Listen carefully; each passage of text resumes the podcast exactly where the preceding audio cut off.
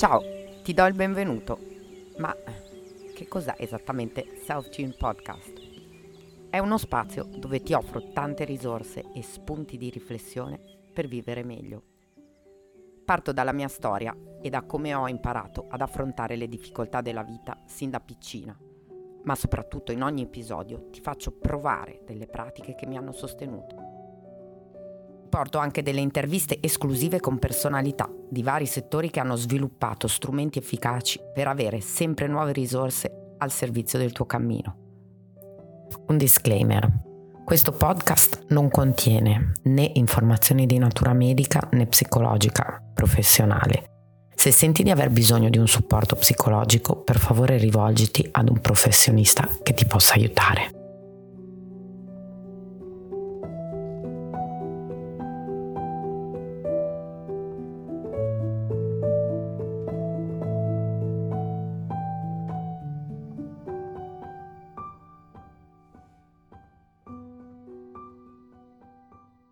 Ciao, ti do il benvenuto alla sesta puntata di Self Tune Podcast, la seconda stagione di Self Tune Podcast.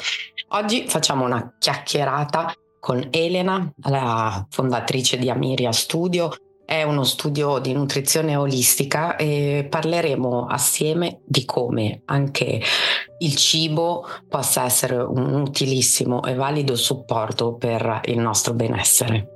Alla fine dell'episodio, come sempre, ci sarà un momento di pratica che in realtà questa volta sarà qualche consiglio che Elena dedicherà specificamente a noi ascoltatori di Self-Tune Podcast sulla nutrizione.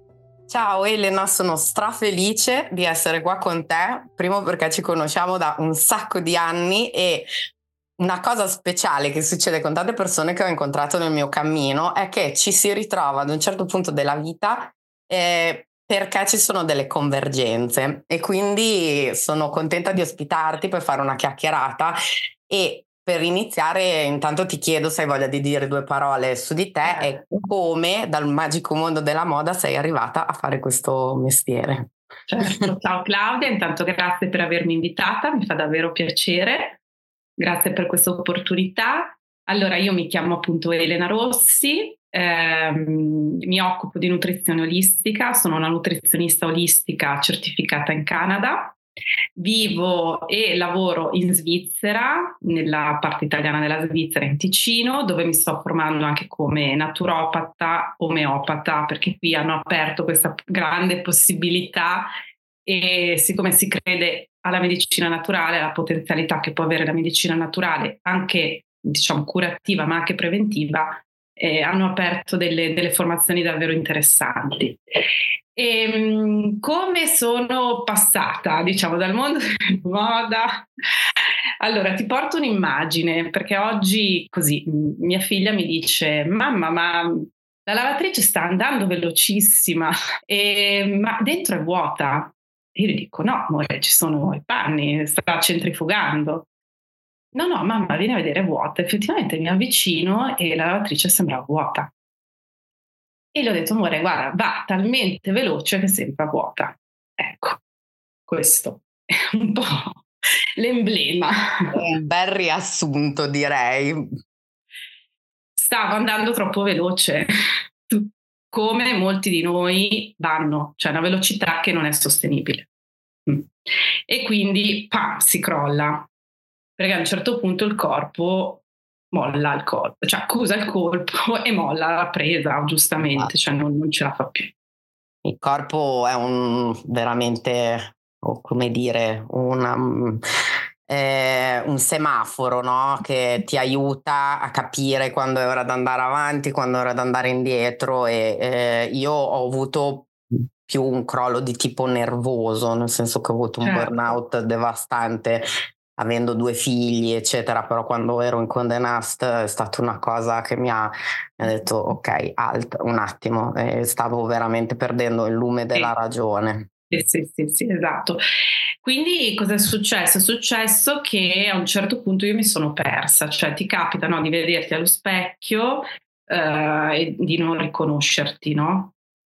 Cioè di, di, guardarti e dirti vabbè ma chi sono, cosa sto facendo, che senso ha, insomma un po' ti inizi a porre queste domande esistenziali però che, che, intanto lavorano, ok? Quindi io ho messo lì quelle, queste domande e succede secondo me questa cosa e io un po' l'ho, l'ho rilevato, cioè succede che a un certo punto quando tu metti in dubbio e in automatico se, sei comunque ancora nella frenesia, no? Io dico sempre, cioè proprio questa frenesia, questo tourbillon. La lavatrice, come La lavatrice. Poi arrivano i bimbi che è così, tac, cioè geniale. No, quindi quando sei lì dentro, poi a un certo punto appunto ti perdi, ma nel momento in cui tu fai questa connessione, il corpo inizia a parlarti in un modo o nell'altro, no? Quindi magari c'è chi si ammala, c'è eh, a chi viene il burnout, la fibromialgia, insomma le cose sono tante, la depressione. Mm? Quante depressioni nascoste? Tantissime, no? Sì, tra l'altro... una mm, persona su quattro si è malata di depressione. Ma i numeri sono devastanti eh, mm. sulle questioni, mm, diciamo, psicologiche. Ad esempio, io tra le cose che ho studiato è che anche quando hai una sindrome generalizzata d'ansia o di uh, attacchi di panico, in realtà è una maschera per, diciamo, evitare che tu cada nella depressione. Certo, certo. Sì, anche perché il corpo è intelligente e di base ti, ti, porta dove sa che tu puoi reggere o comunque trovare una soluzione di cura. Di cura. Esatto. È la, è la, sua risposta, ma infatti questa cosa qua è importantissima e ti ringrazio di averla tirata fuori perché è proprio quello. Noi attiviamo dei meccanismi che possono essere dei meccanismi che crediamo siano di difesa, ma sono gli unici che il nostro corpo in quel momento può mettere in atto, che però in realtà poi si rivelano alla lunga essere terribili per la nostra salute eh, a 360 mm. gradi.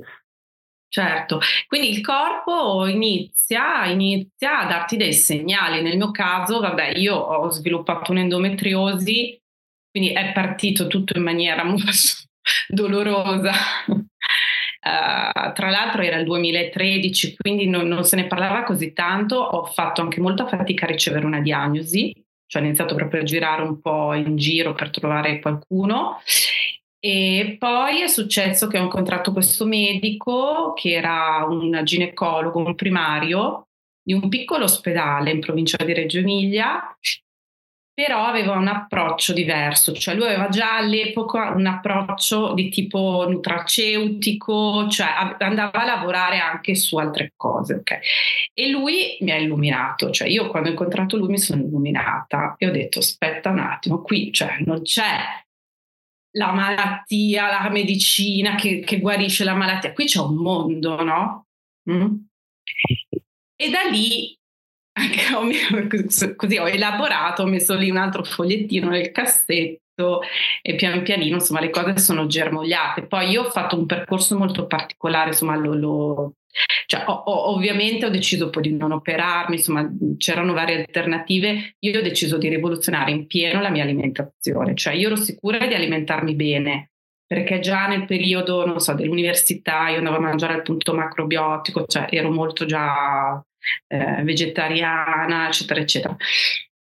Però alla fine c'erano degli errori, c'erano delle carenze nutrizionali, la semplice vitamina D di cui oggi se ne parla tanto, di cui io ero praticamente ero sottoterra, la mia vitamina D, non andavo al mare, non mi esponevo al sole, e, e, era essenziale ad esempio, no? Quindi ho fatto insomma un percorso molto particolare, ne sono uscita anche grazie all'omeopatia Uh, dopodiché, insomma, l'endometriosi viene anche, tra virgolette, eh, ribaltata da, da, una gravidanza, cosa che io ho avuto la fortuna di avere e mi ha riequilibrato. E, e poi ecco, ho deciso di dedicarmi insomma, a, alla, alla scoperta del cibo come medicina, perché se su di me aveva funzionato, perché non poteva funzionare su altre persone.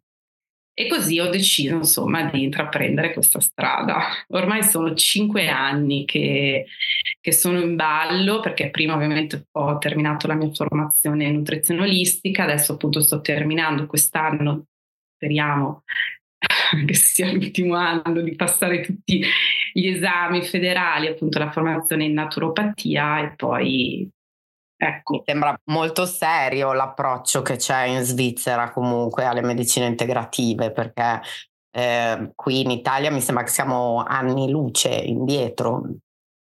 Eh sì, guarda, qui comunque noi facciamo anche tre anni di medicina di base. Eh.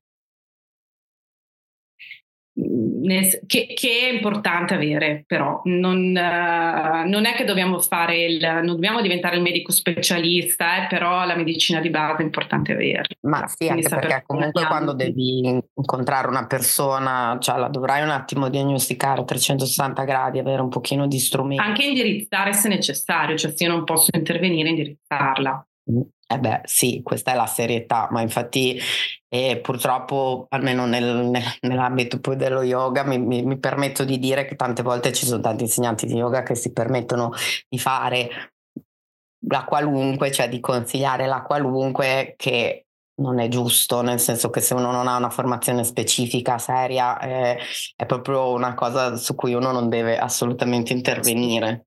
Sì, sì, sì, sì certo, no, no, sono assolutamente d'accordo.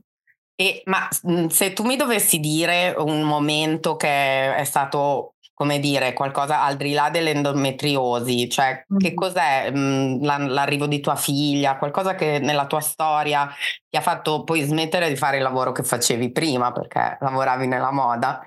Beh, allora l'arrivo di mia figlia sicuramente, quella è una rinascita.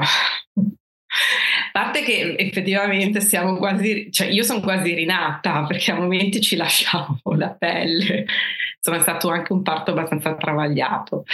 E, mh, lì sicuramente metti, metti, metti sul tavolo delle nuove dinamiche, delle nuove potenzialità e, e in base a quelle decidi. Mm, poi sicuramente c'è stato quel momento in cui io ho veramente ricercato in profondità mm, quello che potevo essere, quello che potevo anche avere come dono unico e speciale. E mentre facevo questa ricerca, cioè introspezione, mi è apparsa mia nonna, cioè non nel senso visione, però quello che arrivava da mia nonna era cucina, il profumo della cucina,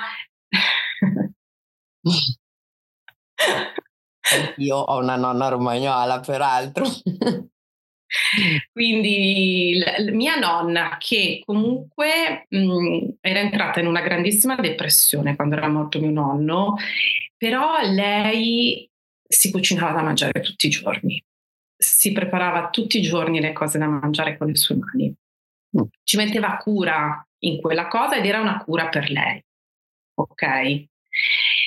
E quello continuava a tornarmi, cioè il cibo come cura, perché poi cioè, è la natura che sana, no? non, è, non è che noi possiamo pensare di guarire le persone, neanche i medici, no? Ma poi nella medicina si nota tantissimo che comunque le cose cambiano, le, quello che prima era considerato un tipo di diagnosi poi cioè, mhmm, non è certo, no, beh, ci sono tutte le nuove scoperte, ogni mese ce n'è una, però di base proprio dire ok, allora che cos'è che cura effettivamente l'anima anche, no? Perché qui si va anche a toccare l'anima, anche perché il cibo è un codice universale, cioè poi qui se vuoi entriamo anche in tutto quello che è l'epigenetica, cioè, però è proprio un codice universale, cioè valido per tutti. Mm-hmm. Quel profumo eh, di, di, di, di, quando eri bambina, tu te lo porti ancora dietro, no? Ah, io sì, io sì, assolutamente. Cioè, tu, ma in generale credo chiunque, a meno che appunto non abbia avuto un rapporto col cibo particolarmente... Beh, c'è quell'episodio dentro a Ratatouille in cui il critico, hai presente? Che assaggia la, la ratatouille fatta da ratatouille e si vede tutta l'immagine appunto della nonna o della mamma che gli cucina esatto. questa ratatouille. Quello, quella, quell'immagine lì. Mm. Io credo che quella sia un'immagine universale, cioè per un bambino qualcosa, cioè il cibo collega a un ricordo emotivo di calore, mm. di nutrimento, di amore, amore puro, cioè, quella, cioè quello. Il cibo è cura, cura nel senso di prendersi cura, di dare cura, di dare amore, no? Cioè, le nostre nonne che abbiamo citato, ma anche per esempio mia zia, cioè, quando cucina per, per, i miei ragazzi, cioè, c'è proprio tutta questa trasmissione, quindi le sue cose sono sempre più buone delle mie. No, vabbè, ma quello... Poi la, la, l'erba del vicino è sempre più vera. Però, cioè, alla fine io credo che anche ritornare a fare esperienza del cibo, ma inteso proprio come cucinarlo, eh, quello sia un grande, un grande atto di cura verso noi stessi. E quindi per entrare proprio nello specifico, cioè l'aspetto non è solamente l'aspetto, mi viene questa domanda, dal, eh, del, di cosa consumi, che ovviamente è importantissimo, ma questa cosa del cucinare, questa cosa mi piace tantissimo, sì. mi piacerebbe che mi raccontassi un po' di più, perché penso che faccia parte anche de- dei tuoi sì. progetti. Eh sì, io insisto molto, cioè nel limite del possibile, ovviamente non deve diventare uno stress perché poi dipende anche dalle vite, dal, dal, lavoro, dagli impegni, spesso magari ci sono anche magari dei genitori anziani da accudire, oltre alla famiglia, cioè ci sono vari aspetti. Mm? Quindi senza stress, però ehm, io utilizzo, cioè consiglio il metodo del meal prep, che comunque è un metodo valido, perché se i cibi sono conservati bene, comunque in frigorifero durano, quindi zero spreco, assolutamente, non si butta via nulla, si fanno magari delle preparazioni più abbondanti, si conservano, si riscaldano. Okay, in vetro. in vetro, assolutamente, sì, quando possibile in vetro e eh, altrimenti ovviamente delle opzioni per chi viaggia, per chi eh, è obbligato a fare la pausa pranzo fuori casa, per chi vuole anche andare ogni tanto al ristorante, anche se poi quali sono i feedback che mi arrivano quando mangio fuori, quando mangio al ristorante, quando è alla fine noto la differenza. Eh. E va bene notare la differenza e va bene regolarsi, cioè ci sono dei momenti eh, in cui tu hai il livello di tolleranza alto, quindi riesci a reggere più pranzi fuori e momenti in cui invece magari hai bisogno di prepararti da mangiare a casa, perché nella preparazione a casa c'è, c'è l'amore, c'è la cura, c'è la scelta delle materie prime, c'è tanto di più, è molto più ricco il piatto. Sì, no, io sono una grande fan del cucinare, anche se faccio fatica perché appunto avendo due figli adolescenti Certo. Mm, ti puoi immaginare, io devo cucinare, cioè preparare pasti tre volte al giorno. Sì, la colazione si arrangiano perché adesso obiettivamente si arrangiano, però comunque sei, eh, cioè è una, comunque una routine molto serrata che può essere eh, bello se hai tempo, quando hai tempo, quando ne hai meno diventa sì, si trovano degli scamotage, si, si, trovano degli scamotage.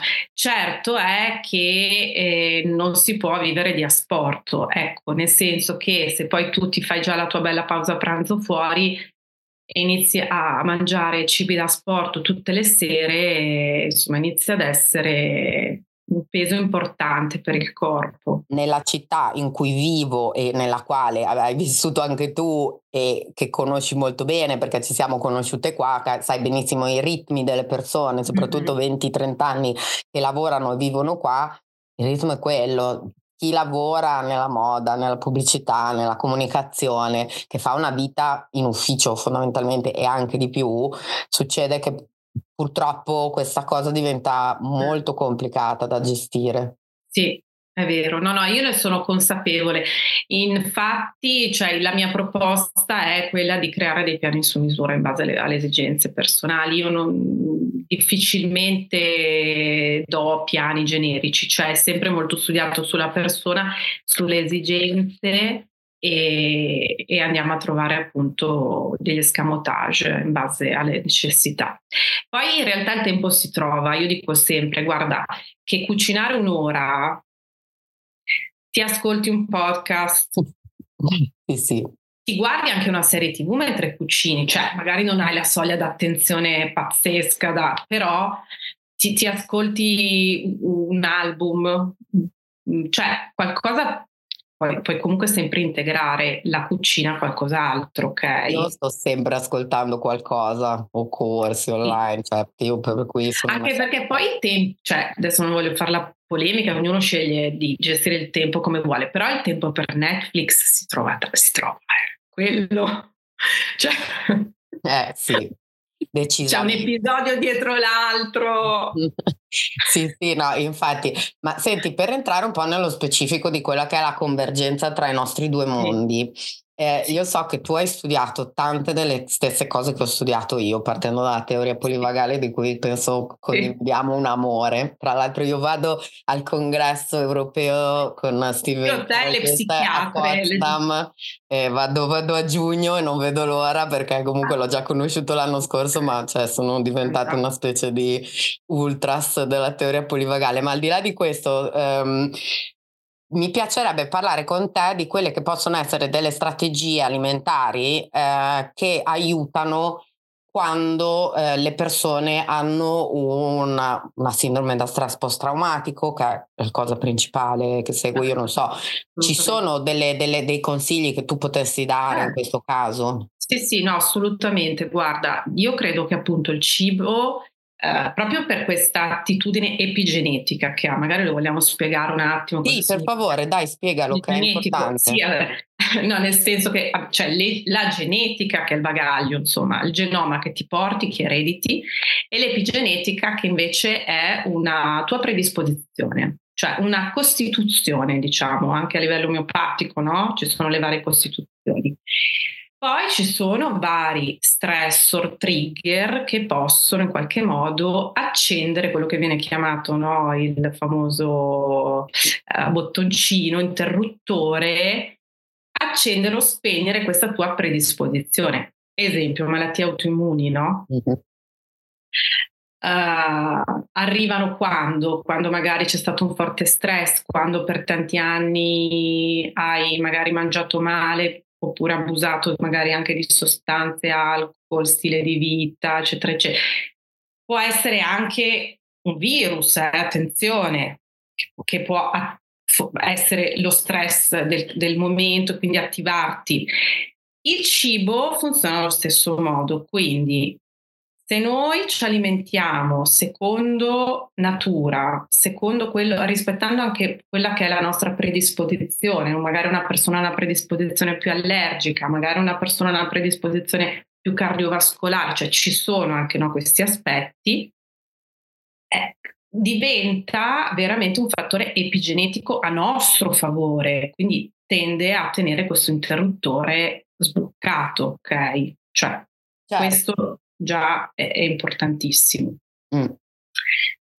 Poi cosa succede? Ci sono sicuramente dei cibi che possono uh, favorire un rilassamento, una uh, funzione, diciamo, vegetativa di relax, cioè andare proprio a lavorare sul sistema nervoso centrale. Allora, adesso oggi noi sappiamo che la maggior parte uh, del, dei peptidi ok? E vengono comunque prodotti a livello intestinale, cioè quindi dal nostro microbiota intestinale.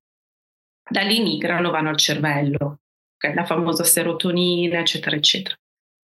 E quindi intanto una grande cura per il nostro microbiota intestinale. È una popolazione dentro di noi, dobbiamo prenderci quello in primis come vari, ci sono vari modi, ad esempio anche facendo dei cicli uh, di fermenti lattici regolari, ma anche mangiando dei cibi fermentati se si tollerano. Okay.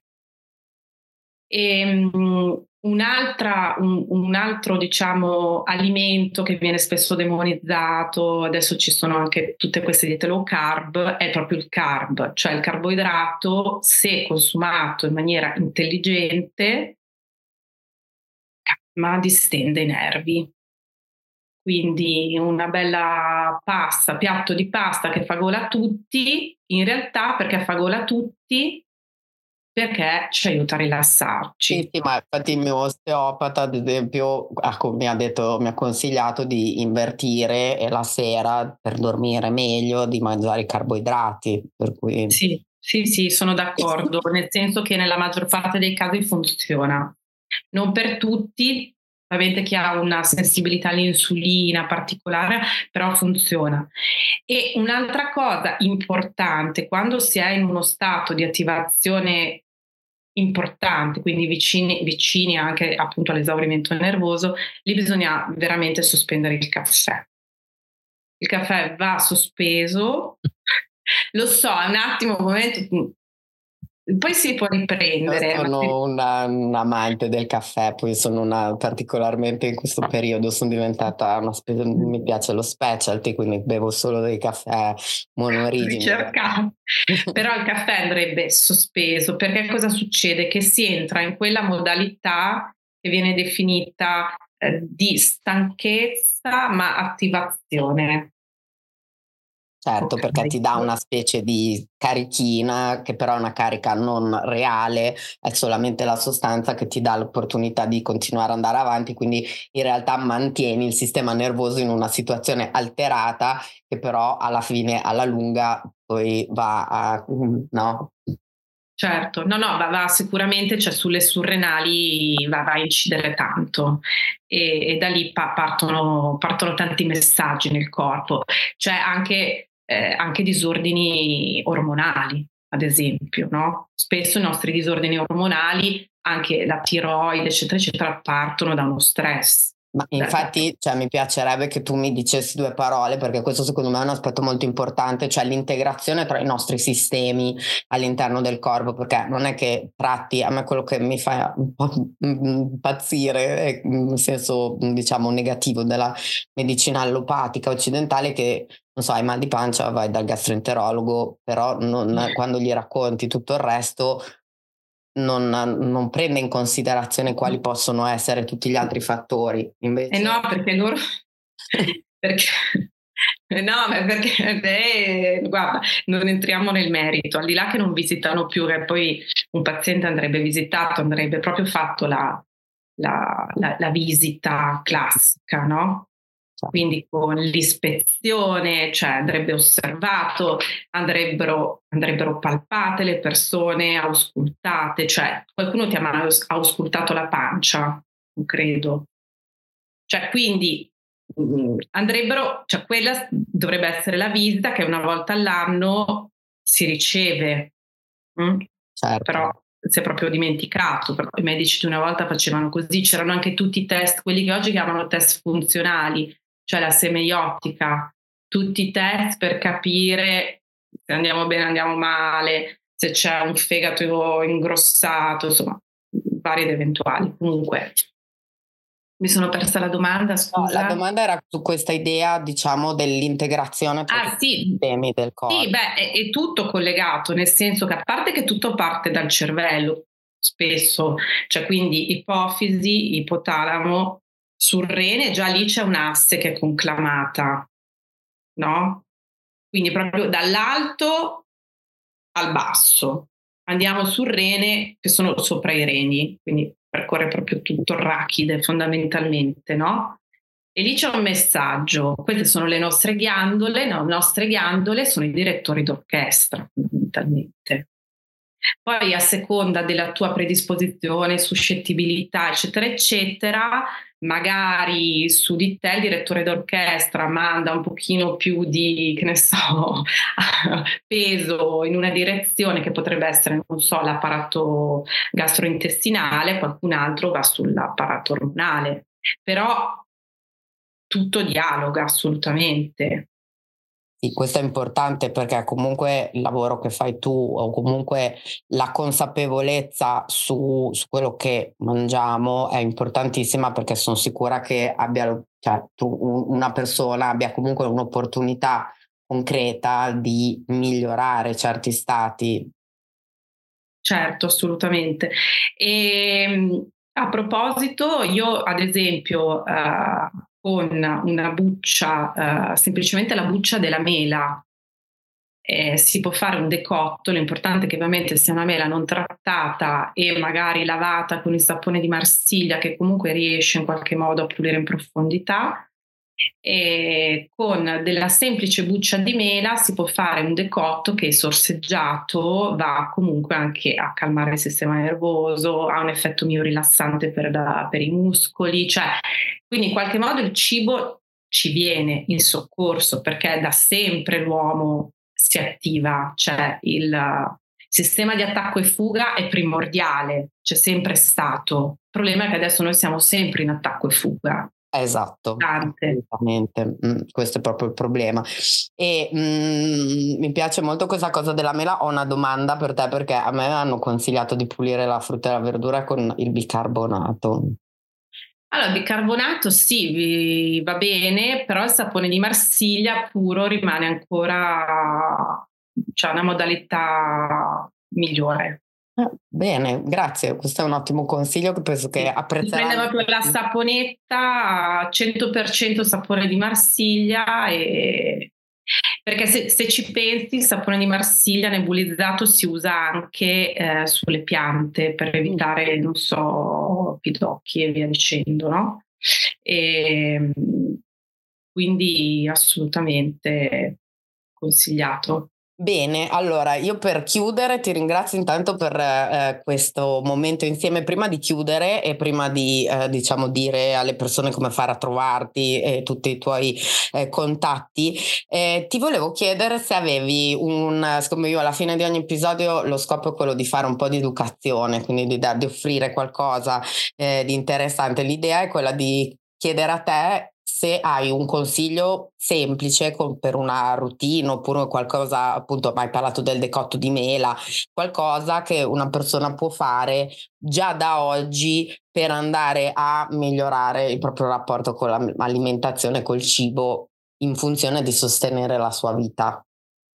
Allora, secondo me, il, il, proprio una cosa semplicissima che si può fare è eh, partire dalla colazione quindi se si è particolarmente stressati, si è dormito male, si sentono un po' di palpitazioni, saltare il caffè della mattina, cioè proprio quello del risveglio, e al suo posto preparare una camomilla, proprio con, sì, una camomilla, una, non, non, spaventarti, una camomilla, due minuti di infusione, non di più, due, leggera leggera, e ci spremiamo dentro mezzo limone. Quindi abbiamo la vitamina C che ci supporta, ok?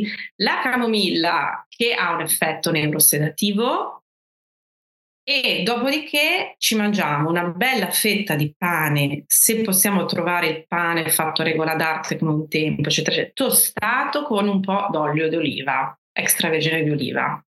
Basta. Bellissimo. Basta, la mattina parte che è una meraviglia. Dopo alle 11, quando fai la pausa, ti bevi anche il tuo caffè. Però vedi che la mattina parte con un altro sprint. Va bene, io ho deciso che adotterò questo, questo consiglio e se qualcuno ti vuole contattare, dove ti trova? Sì, allora mi trova sul mio sito Miria Studio oppure su Instagram Miria Nutrition. Bene, allora Elena, grazie e ti ringrazio tantissimo per questa bella chiacchierata. Sono sicura che potremo andare avanti 20.000 ore, ma per essere, certo. diciamo, cos- coscienti e consapevoli del tempo che è prezioso, possiamo chiudere qui il nostro certo. incontro. A... Speriamo che ci ascolti qualcuno mentre, mentre cucina. Brava, lo potremo anche scrivere nella descrizione, per cui io ringrazio tutte le persone che hanno ascoltato fin qua e vi invito a continuare a seguire South Gym Podcast. Ciao!